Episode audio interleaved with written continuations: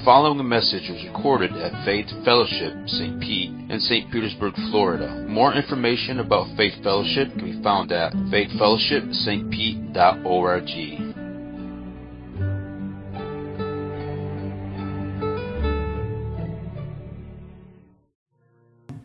Okay, I've asked Lori if she would read last week's text, and this is why. Because this context is so critical, is king.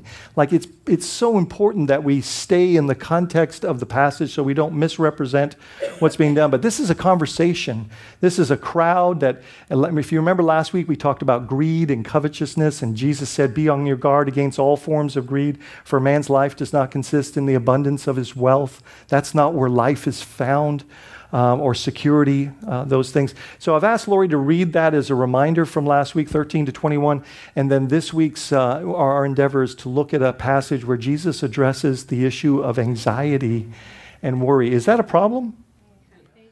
Is that, is that an issue in our culture at all? Uh, in our lives? And, uh, and, and these tie together very critically. And so, would you follow along in your Bibles uh, this morning as Lori reads for us 13 to 21? Verse 13 Someone in the crowd said to him, Teacher, tell my brother to divide the inheritance with me. Jesus replied, Man, who appointed me a judge or an arbiter between you? Then he said to them, Watch out, be on your guard against all kinds of greed. A man's life does not consist in the abundance of his possessions. And he told them this parable. The ground of a certain rich man produced a good crop. He thought to himself, What shall I do? I have no place to store my crops. Then he said, This is what I'll do. I will tear down my barns and build bigger ones, and there I will store all my grain and my goods. And I'll say to myself, You have plenty of good things laid up for many years. Take life easy, eat, drink, and be merry. But God said to him, You fool, this very night your life will be demanded from you.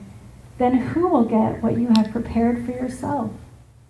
This is how it will be with anyone who stores up things for himself, but is not rich toward God. Thank you, Lori. Isn't that challenging, guys? I don't know if I, I hope that these passages aren't something that we just um, that we just look at on Sunday morning and, and teach through, and then we walk out the door and we fail to, to find ways to ask God for wisdom to apply these things to our life because they're so practical. And this, this week, as we go into the next part of this, this scenario in the life and ministry of Jesus, Jesus now turns to his disciples. And after giving them uh, an illustration and telling them to be careful about uh, greed, stay, be alert, on guard against these things. He, uh, he's uh, transitioning from a, a, a, parable about a guy who um, was really anxious about his much, right? His future, his sense of security, to those that might be uh, anxious about the little. He's talking to his disciples. Now, they've been invited, right, into this journey with Jesus, and this journey um, doesn't have a home, right? It doesn't have a lot of um, uh, comforts, creature comforts, right? And, and so, you know, they've, they've left a lot in order to follow Jesus here. And, uh, and Jesus is telling, like, look, don't, don't worry about these things that we have a tendency to worry about. Let me ask does the, does the world worry about food and fashion? Is that, is that a topic that, that ever hits our, our pop culture? And Jesus is saying, don't seek after these things. The antidote is to seek first his kingdom and his righteousness, and all these things will be added to you as well. And so, in a parallel passage, it's another moment where Jesus teaches uh, with the similar content, but in a different segment of his ministry and life. Jesus says, Tomorrow has enough troubles of its own, right?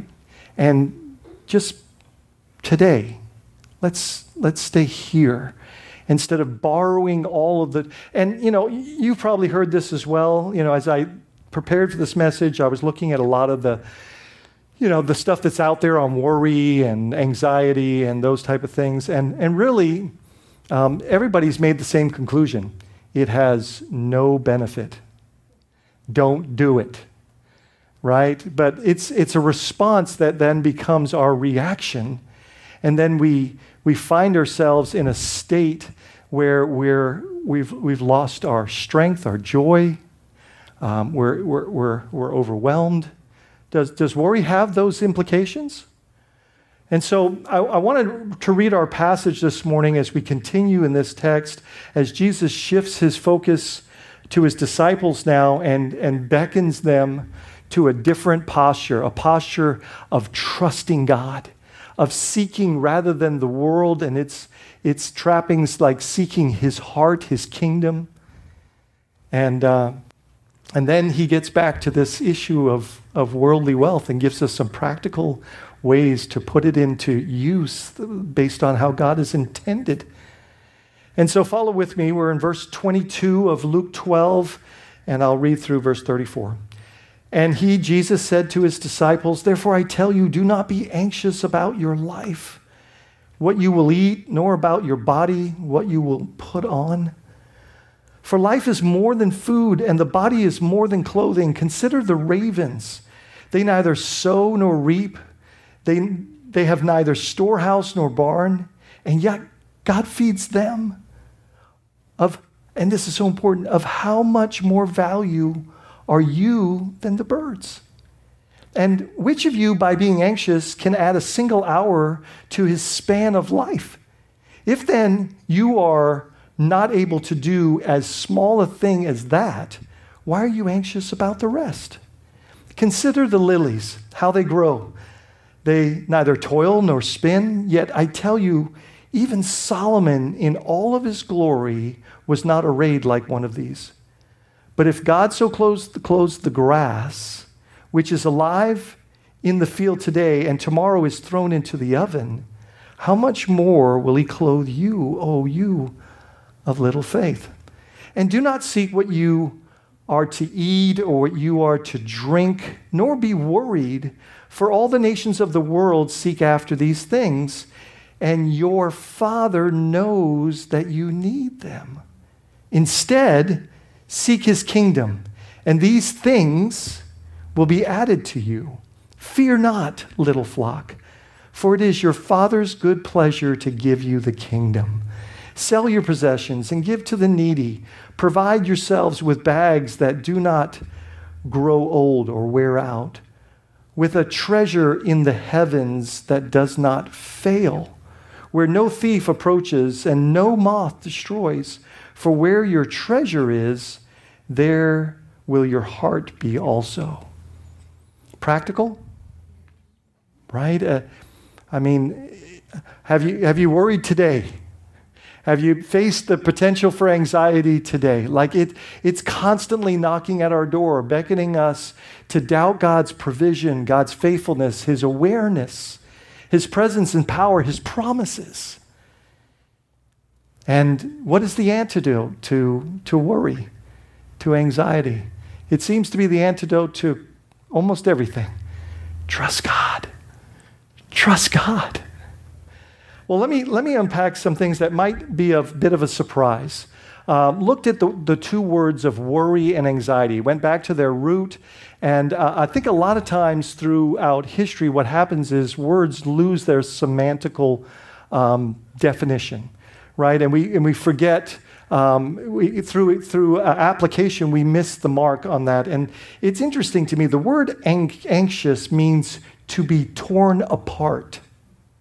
Where do you think that happens? In our hearts and minds.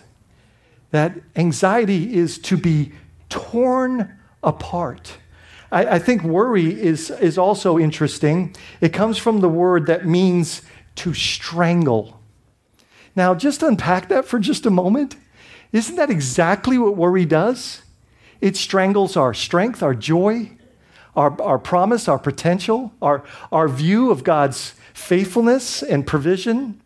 It clouds our, our, uh, uh, our perception of look at, the, look, look at how, consider the lily, consider the, the birds. God takes care of them. Aren't we more precious than these? I like what Corrie ten Boom said, and I put it on the screen for your benefit. Worry does not empty tomorrow of its sorrows. Is that true? It empties today of its strength. Is that true? I, I found that to be true in my life. That, uh, and, and is worry a choice? Is it a decision? Well, when you really think that through, like we can have an initial reaction, but then do we, do we run with that? Or do we cast our cares on Him, for He cares for us? We're told in Philippians, and this topic is, comes up often, Matthew 6 25, Jesus says, Do not worry.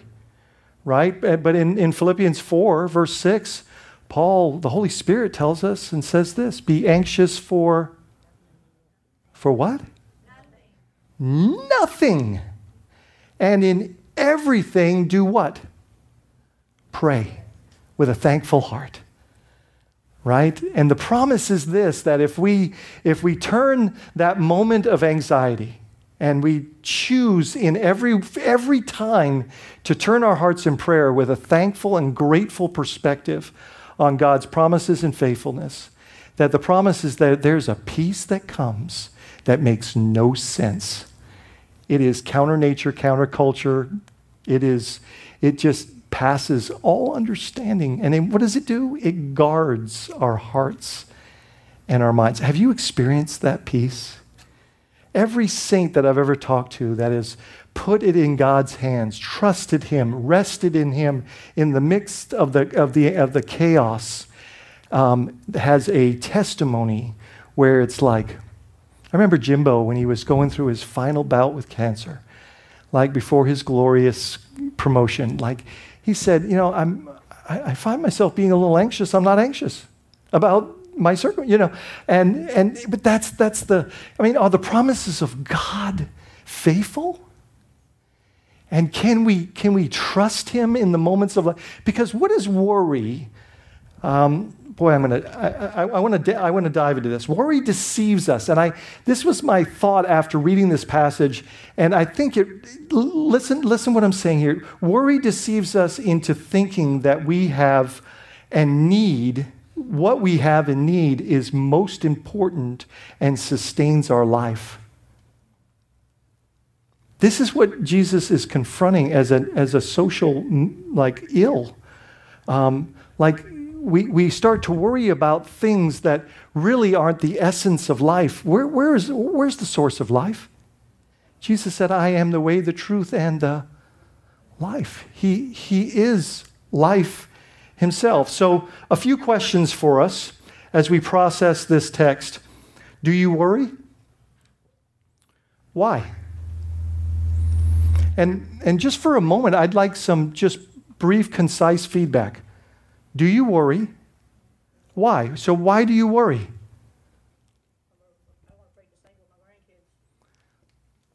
Right? Like, right? You, we're concerned about those that we love and care for, right? Uh, some of the, the worry is based in fear, right? Was there any worry at the outset of COVID?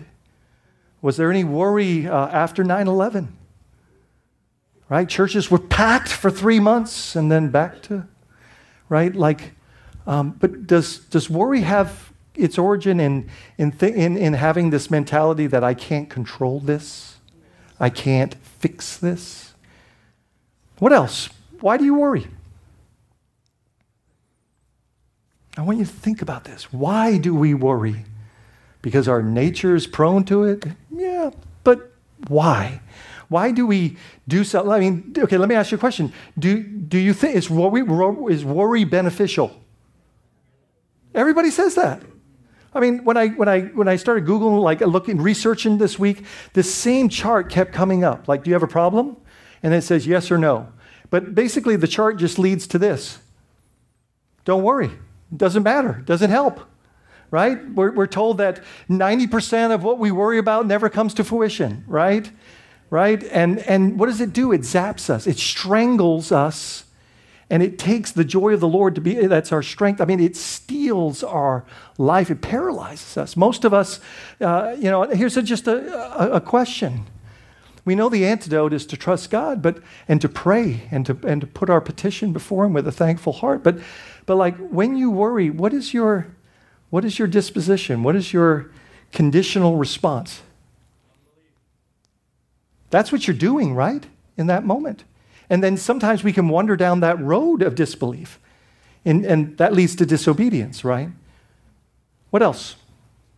Some people isolate. They're just going to hide. Some people, you know, find ways to try to just ignore it, whether that's drugs, alcohol, like, you know, I'm just going to turn this off. I, am overwhelmed. So uh, some, some isolate, some run to media. Um, where should we run? Where should we hide? Where, where, where should we look to and not lean on our own understanding, not walk in disbelief? It, guys, I love the song set this morning. Like, is he able? Is he willing? Does he love you? Is he mighty? Does he see it? Does he see you, your heart, and your circumstance intimately? Does he know it better than, does he have an answer before you have a problem? Like, it, we're told that our faith overcomes the world. Right? So, does doubt play a role in worry and anxiety? Absolutely.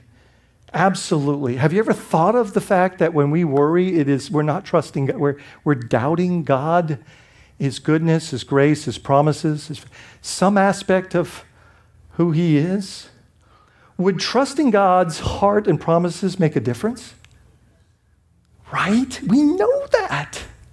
And this is what the heart of Jesus is beckoning us to right? To, to trust him. Not look, if you love those who love you, eh, you know, what benefit is that to you? Don't don't the sinners and tax they do that, right? Like, and what I mean by that is like, look, if we if we trust God when it's easy, what does it say about the depth and the strength and the of our faith. But, but, but what about when it's, when it's tough? And then here's the good news. Like he says, this is what the world does. Like in, in the Matthew text, he says that, like the Gentiles do. Like the world worries, right? And then they have their approach. But, but like we're beckoned, we're, we, we, we're, we're given our heavenly Father to entrust our needs and concerns to and rest in. So worry can be an indicator of our, of our lack of faith, but that doesn't have to be our motivator. It can, it can actually motivate us quite differently to say, okay, here's where I get to trust you, Lord. Guys, I, will tell you this morning. So I get up early on Sundays, and, and uh, I, I had like six or eight occasions this morning where I'm like, nope, I trust you, Lord. I mean, just worry knocking at your door, anxiety knocking at your door. You know what I mean? Like, it's there. It, does it does it do it often? Right? And and so we we walk by faith and not by sight. Right? In those things. Would seeking his kingdom versus ours change things? Is that part of what he's saying here? Is that part of our worry? Is that we're so wrapped up in our world rather than his kingdom? If he takes care of, the, of creation, won't he take care of you? That's part of what Jesus is. And you know, I, I love Jesus' teaching. I, I wish, you know, I, I, do you do this? I like, I, like impress my perception of his inflection upon the text. Do you, do you ever do that? I'm like, Jesus was smiling here, or Jesus was like emphatic. Like, but here he's like, don't you know my daddy? Don't you know our father? Oh, little flock, don't you know how much He loves you? That He's super aware of all of these things and He's got things in place. Do you, do you believe that when we choose, and I use that intentionally, when we choose an anxious state, a worried posture, that, that, that we are, we are, we, we, we literally, does all that anxiety kind of blind us to the potential of God's power and presence and, and provision in our life? It does. And, and here's what I was getting at before and missed the moment, but here it is it destroys our witness. I, I remember hearing a guy very critical of the church. um, say at the outset of COVID, like to, to a set of Christians, he said, I thought you guys trusted God because of their response. Now, look, I'm not saying, in retrospect, we have a lot of clarity, like there needs to be love demonstrated through that, that moment. And there's tons of opportunity for fear there. But, but where, what does it look like to trust God in the face of fear? We don't have to save our life, right? He's, he's already saved it. How does that change the way that we live so that we live culturally different to a degree that challenges the world? It might upset them. I'm guaranteeing it will. Jesus experienced that. But, but my point is this when we walk a faith filled life, does it not quench the moments of worry and anxiety to a degree that demonstrates our faith to the world? And is that not a significant witness? And, and ideally, it's done in such a way that it's just your natural like, no, I trust God. You know, Jerry gave me this, and I can't tell you how many times in one week this has been a reminder, this has been a ministry moment. Uh, but it says, it's just a band. It just says, God's got this. God's got this. So let me ask you, does God got this? Does God got you? Has he got the whole world in his hands? Is he, is he able, capable? Is he good? Is he kind? Is he faithful? God's got this. So, do we often worry when we are out of control? Could that be a cause? Like us feeling, you know, I think the Christian life is about knowing that God is in control. I don't have to be in control. It's exhausting, isn't it? And doesn't it create such great worry because, look, you're not equipped for it. You're, please hear this this morning. You're not equipped to be in control of your life and especially anybody else's. We're not equipped for it. But God is. And when we, when we radically depend on Him, it, it, it, it demonstrates that to others. It encourages others into His care, into His Lordship. Have you yielded control to the one who is in control? Have you, have you surrendered? You know, I think sanctification, which is basically us being further saved to what God has already saved us to. Like, uh, I know that's, but like, what, isn't there a daily dying, a daily surrender? Isn't there a greater understanding of his promises and his goodness and, and, what, he, and what he's invited us into that just calls us to a, a, a, a deeper rest and joy? Are you with me? Right? Like that he's inviting us into his care, his presence, his power, his goodness, his love, his rest, his peace. Like, and and when we don't, when we resist the joy of that, the the the the the, the the invite, we, we miss out on so much. That's where the abundant life is. And a lot of time, you know what gets in the way of abundant life? Is doubt, fear. So the text begins with this. It says, And he said to his disciple, he being Jesus, said, Therefore I tell you, do not be anxious about your life. Like if God says don't do something, I think that might fall in the command category. I don't know. I don't think it's a suggestion, so I'll just stick with that. So, like, um, do not be anxious about your life, what you will eat, or nor about your body and what you will put on. For life is more important than food, and the body is more important than clothes. Do we tend to major on the minors? We were talking in class this morning. We always cover the text in Bible study uh, and, the, and, really kind of dig at it a little bit in preparation for, for the sermon. And, and uh, it, what I mean by major and the minors is that can the things that we start to get microscopic about uh, and worry and, and, uh, and be anxious about, do they, do they grow in their perception in our own minds and hearts? Can we make mountains out of molehills and anxiety is the catalyst?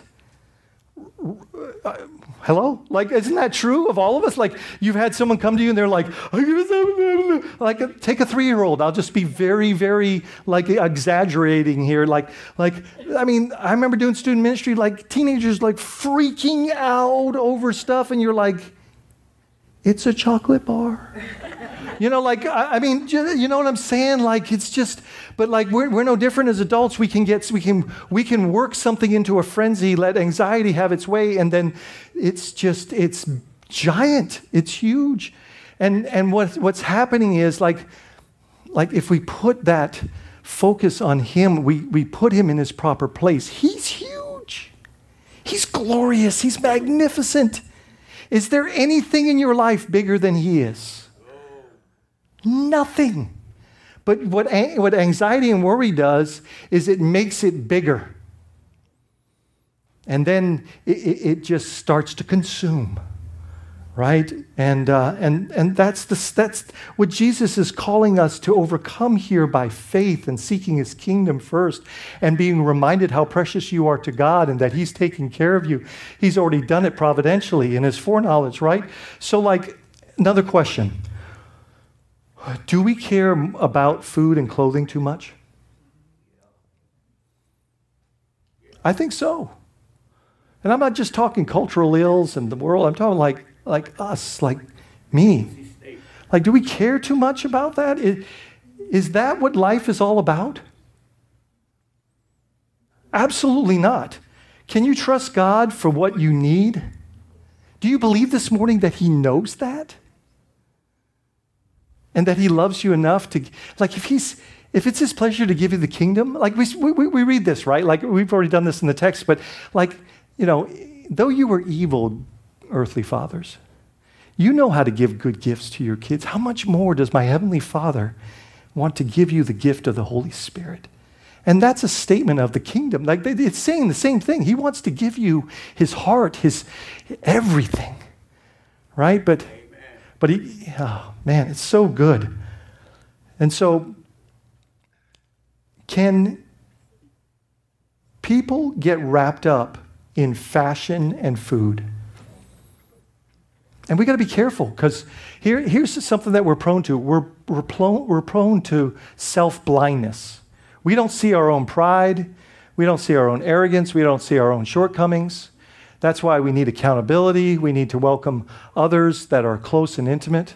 That the wounds of a friend, you know, as, as one man sharpens another, friction sharpens another. You know, we need intimate relationships that have permission to speak into our, our blindness. Because he's saying that we can get wrapped up in this stuff. Verse 24 Consider the ravens. They neither sow, sow or reap, so they neither plant or harvest. They have neither storehouses nor barns, and yet God feeds them. Well, how much more valuable are you than the birds? So, does worry blind us to God's care of creation?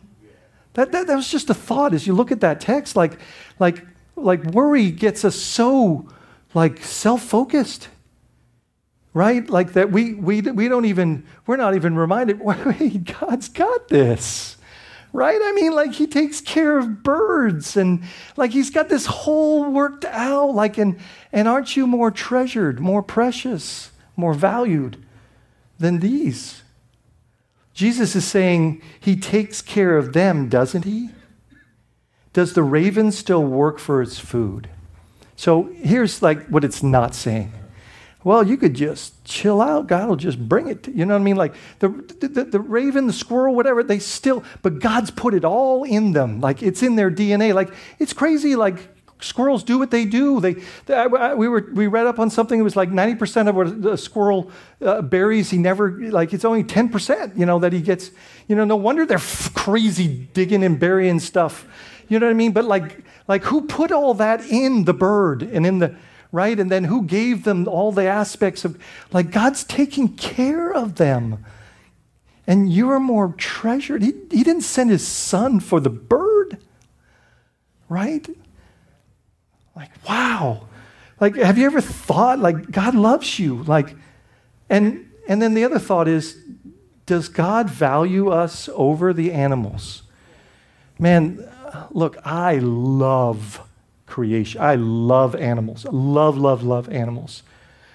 But, and our world has really gotten this mixed up, right? We can start loving things and, and even animal. Like, are animals more precious to God than people?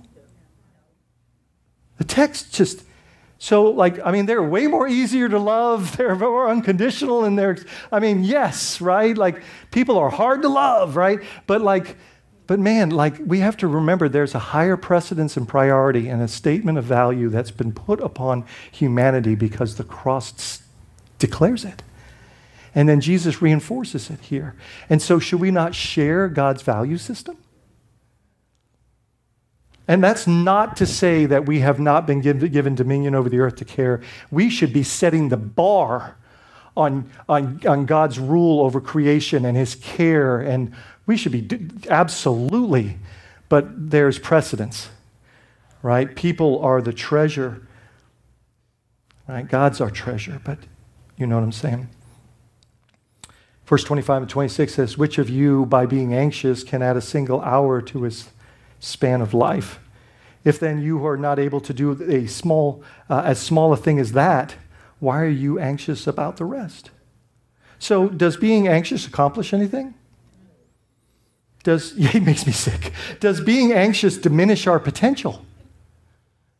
Right? Can, can I just, I mean, like, I think the simple thing this morning is don't do it. Right? And isn't that exactly what Jesus said? Do not worry right? And did that come from a heart of love?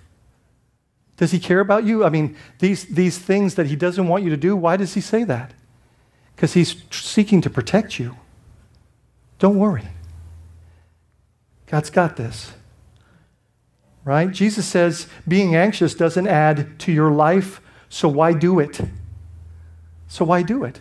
That's what he's saying. It doesn't add eh, eh, a minute to your life. If anything, it, right? It sucks it away. So I want to say that worry is a form of meditation. Is that true?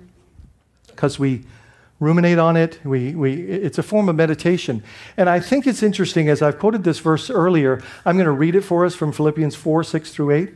Because if we, if we understand that worry is a form of meditation, like a unhealthy, destructive form of meditation, then we understand like the principle that's in this, this passage that the Holy Spirit has given us. So Philippians 4, 6 through 8 says, Do not be anxious about, do not be anxious about, but in everything by prayer and supplication with thanksgiving, right? That and this is in the context, please understand this is in the context of an anxious circumstance that, that what we're being called to, and boy, this is huge. I can't tell you how much time, how many times this comes up in, in counseling concepts, is that you know what the antidote is to, to anxiety and doubt, that, that context?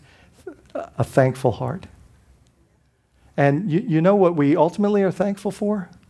Him and all that He's promised us in His faithfulness. Um, thankful, let your requests be made known to God. Pray in everything, pray, be anxious for nothing. And the peace of God that surpasses all understanding will guard your heart and your mind in Christ Jesus. That's where worry and anxiety finds its soil, right? And so our hearts are guarded, our minds are guarded from anxiety and worry when we choose to to go to the Lord in prayer with a thankful heart.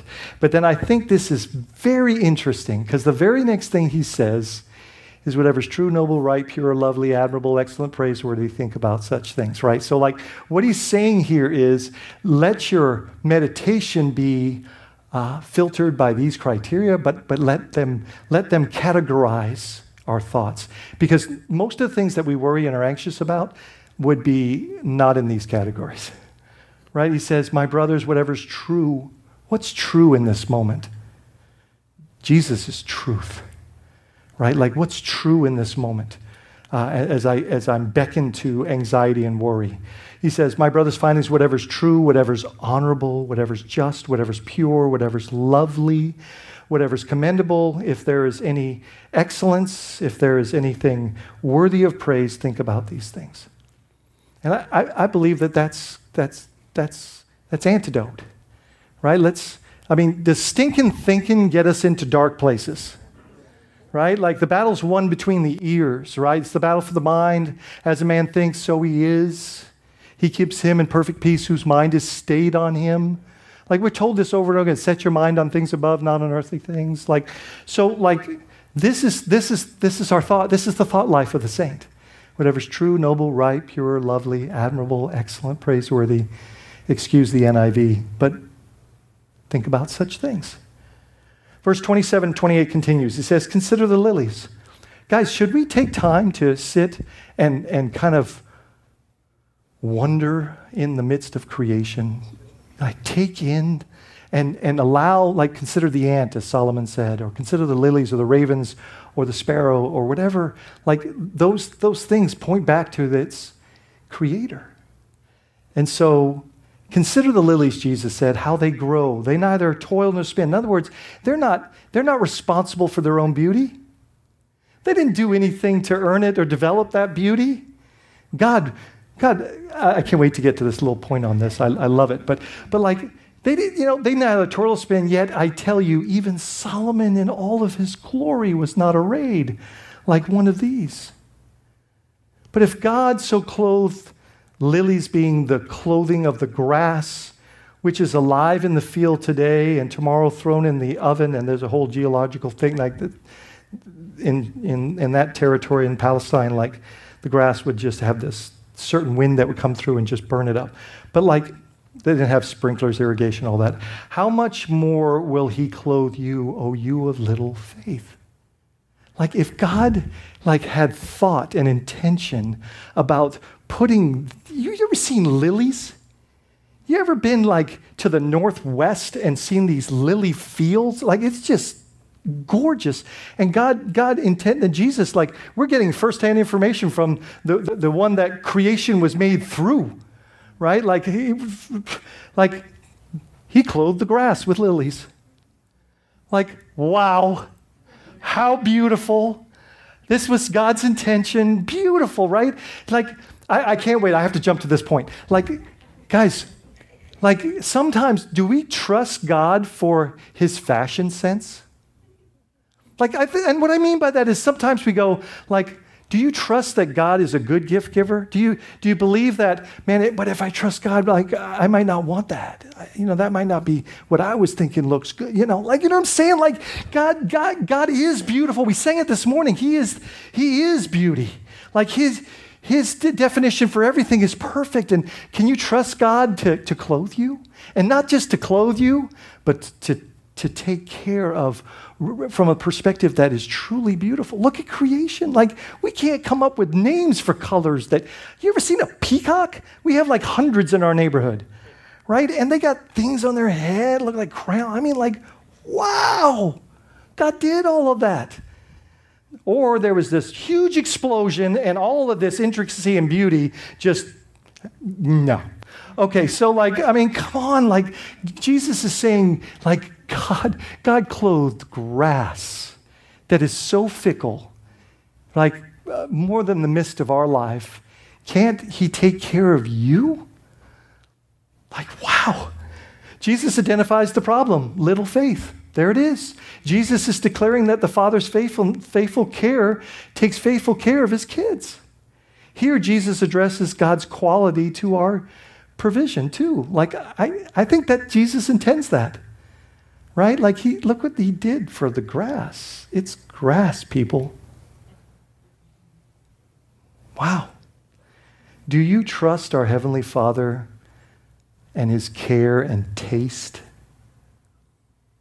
Because I think sometimes we want what we want the way we want it. And do, but do you trust God that his way is like way better? Like it's so good and that maybe our perceptions and our preferences are, are skewed. Could that be? Maybe? Yep. Um, worry ruins our lives and health. Is that true?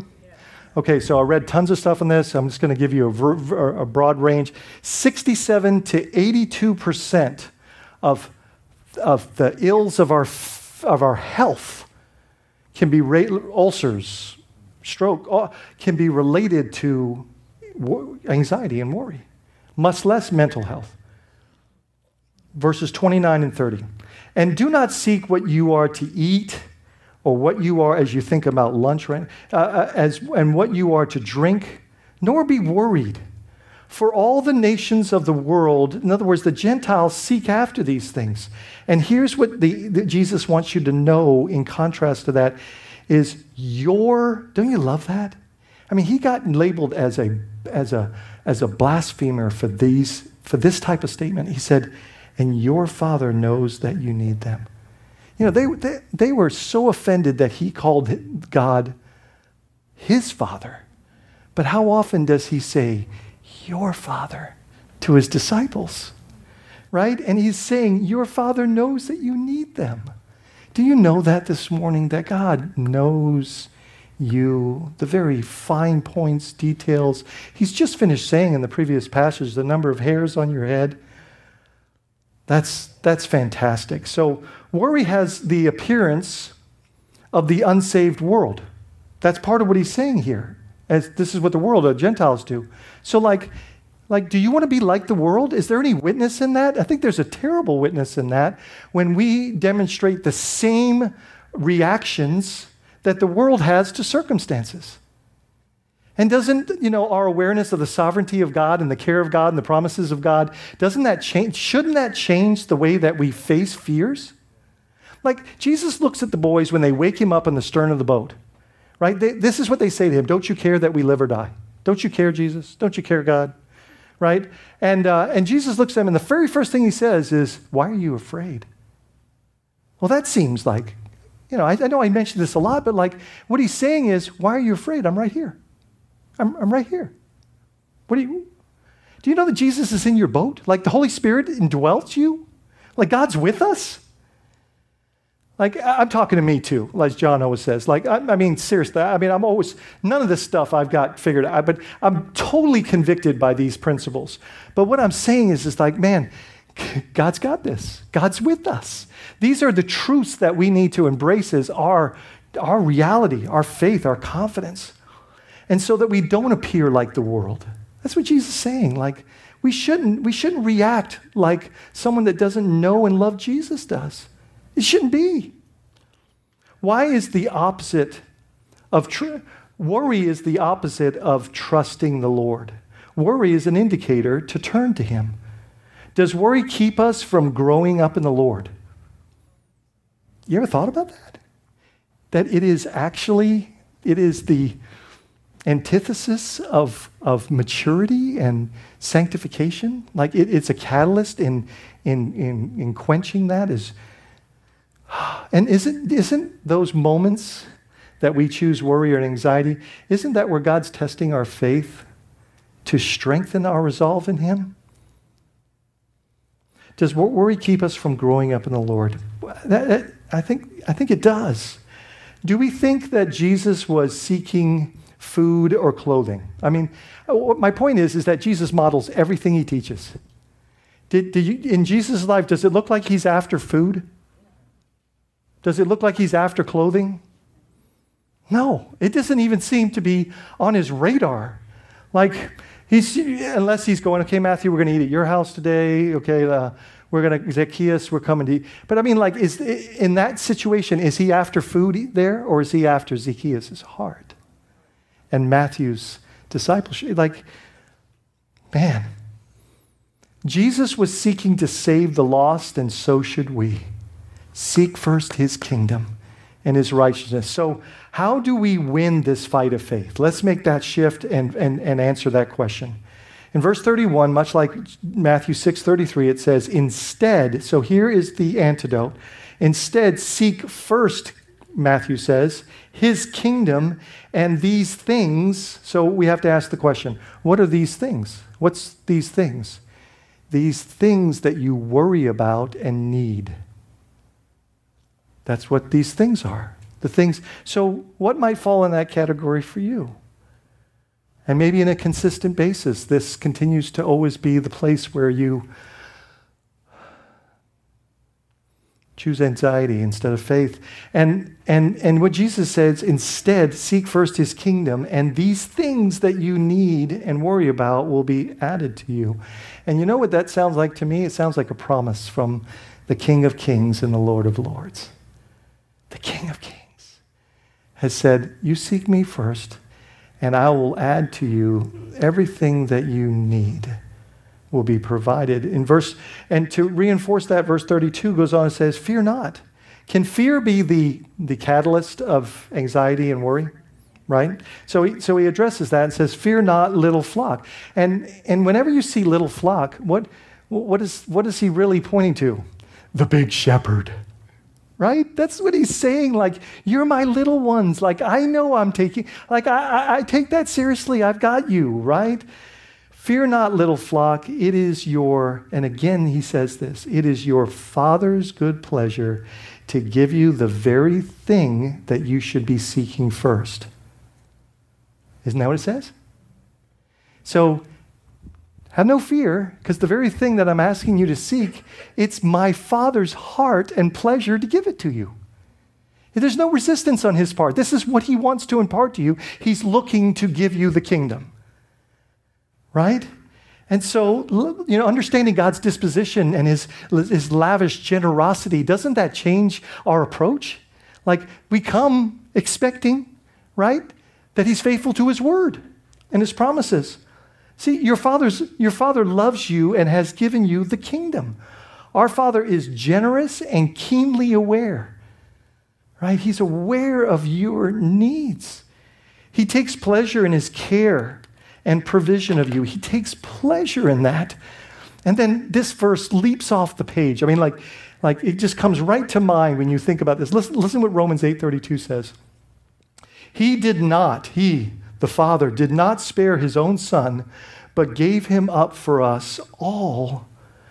How will he, our, our, our Father, not also with him, the Lord Jesus Christ, graciously give us what? Do you believe that? That if he's given you Jesus, if he's made that ultimate demonstration, as Romans 5 says, of his very love for you, that he's going to hold off on taking care of your food and your clothes. I mean, he's, he's good. He loves you. Our treasures, and, and I got this from, from Wiersbe, like I thought this was really good. Our treasures and his pleasures must be in harmony. That's what Jesus is saying here. Like that's where the, the abundant life, that's where the narrow path is, is when uh, what we treasure and what brings God pleasure collide. And without what? It's impossible to please God. Right? Everything that God, that, that God is so pleased, even amazed, as the centurion did for Jesus, by our faith.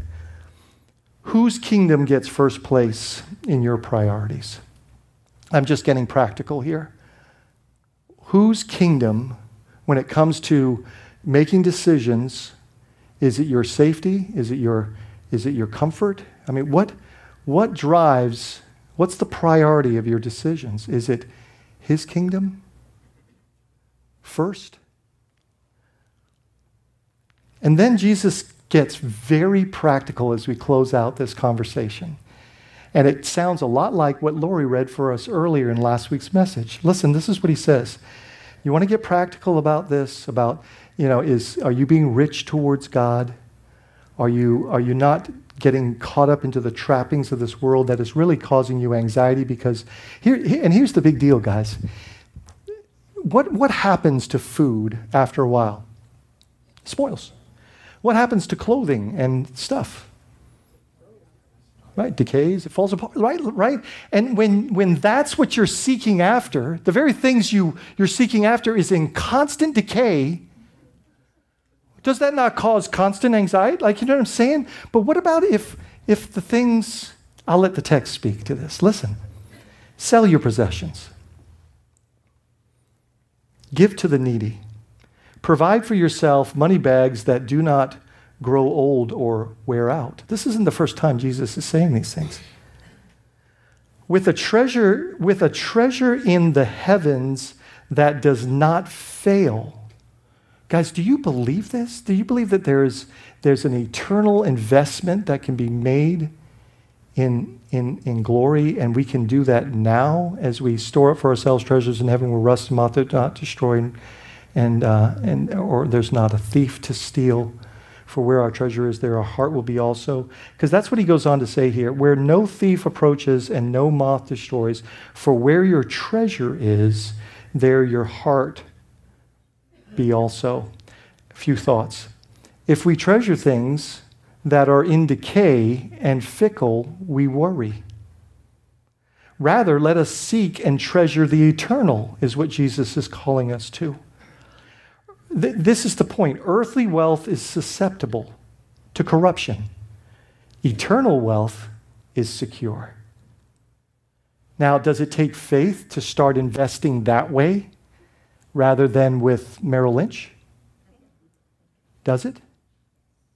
And I'm not saying that we shouldn't save. We're, we're given that mandate as well. But, but our richness should not be, should be towards ourselves, should be widely overshadowed by our richness towards God.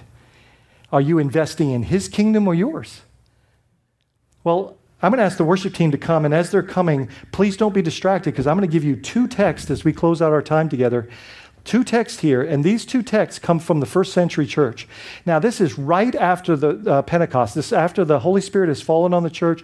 The church is living out uh, the, the Christ culture in such a, a beautiful way that people are in fear and they're drawn in, and there's thousands being added, and the Holy Spirit is moving in powerful ways, but they are practically living out these principles. And I just want to read that as an example to us because Jesus can talk about these principles and we feel like they're sometimes, you know, utopian. But when we see like a Philip that stands there and says, you know, in, in the midst of being stoned, and he says, you know, Father, hold this sin not against them. You know, we can't use the excuse anymore. Well, that was Jesus. I, you know. Or when we look at a group of people filled with the Holy Spirit as we are, you know, eh, you know, doing things sacrificially to the extent of making sure there's no needs, not wants, but needs amongst the body and the brethren. And what does that say to the world about love? Do you know Jesus says these words in his final hours in John? He says, You know how they'll know that I am who I am? By the way you love each other. Wow. Listen to what this says in, in reference to what Jesus just said here in this text. In Acts 2 44 to 45, and all who believed were together. That means in heart and mind, not just proximity, and had all things in common. And they were selling their possessions and belongings and distributing the proceeds to all as any had need. Later on, chapter 4, it says, There was not a needy person among them for as many as were owners of lands and houses sold them and brought the proceeds to, uh, of what was sold and laid it at the apostles' feet, and it was distributed to each as any had need. Guys, stand as we as we finish in worship, and please know that this time is not meant for just just adoration and praise and thanksgiving, because my goodness, there's plenty of opportunity and, and room for that. But it's also meant for us to not let this, this word, the seed of God's word, fall on a hard heart. Please, please contemplate, pray, ask the Lord to seed your heart with this truth and make immediate application. Do whatever the Holy Spirit is convicted. I promise you, it'll hurt. It'll, it'll seem sacrificial. It'll be hard, but I promise you, it'll be fruitful. I don't promise you, he does. And, and final thought having things is not the problem, it's things having you, right? Let's sing.